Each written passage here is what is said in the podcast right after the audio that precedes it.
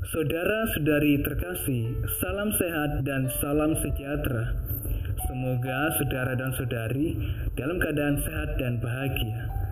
Saudara-saudari terkasih, pada hari ini seluruh gereja Katolik merayakan hari raya semua orang kudus. Dalam perayaan ini, gereja Katolik merenungkan kembali panggilannya untuk hidup kudus dan bahagia di dunia ini. Adapun para kudus itu adalah mereka yang telah berhasil menghayati iman mereka dengan setia, telah menjalani hidup sesuai dengan kehendak Allah, dan kini telah berbahagia bersama Allah di surga. Oleh karena itu, dalam perayaan ini, Gereja Katolik juga secara khusus mau memberikan penghormatan kepada mereka dalam rangka memuji dan memuliakan Allah. Gereja Katolik juga melihat bahwa teladan hidup mereka patut untuk dikagumi dan diikuti, supaya kita juga bisa menjadi orang yang kudus dan bahagia. Bacaan-bacaan dalam kitab suci telah membuka hati dan pikiran kita untuk hidup dalam kekudusan.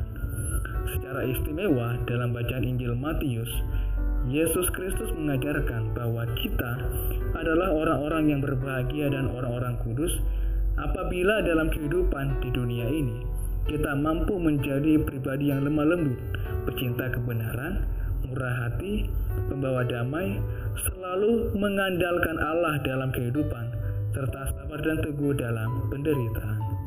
Dan ingatlah selalu bahwa apa pun status dan profesi kita, hidup kudus dan bahagia itu bisa kita wujudkan dalam hidup kita sehari-hari sebagai mahasiswa dan mahasiswi di Universitas Pendidikan Negeri Yogyakarta Hidup kudus dan bahagia itu bisa kita hayati dengan berbagai cara.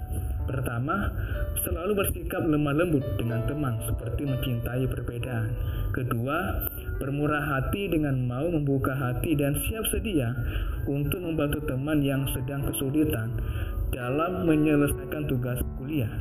Ketiga, membawa kedamaian dengan menghibur teman-teman yang sedang berduka cita maupun patah semangat dalam perkuliahan. Dan bila seandainya teman-teman sedang berpacaran, hidup kudus dan bahagia itu juga bisa dihayati dengan bersikap lemah lembut, saling memaafkan bila ada suatu kesalahan, serta bermurah hati dengan selalu memberi sapaan, perhatian, dan dukungan dalam mewujudkan cita-cita.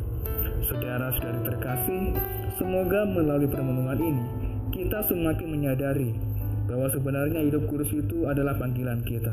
Oleh karena itu mulai hari ini dan seterusnya, mari berjuang untuk mewujudkannya. Terima kasih.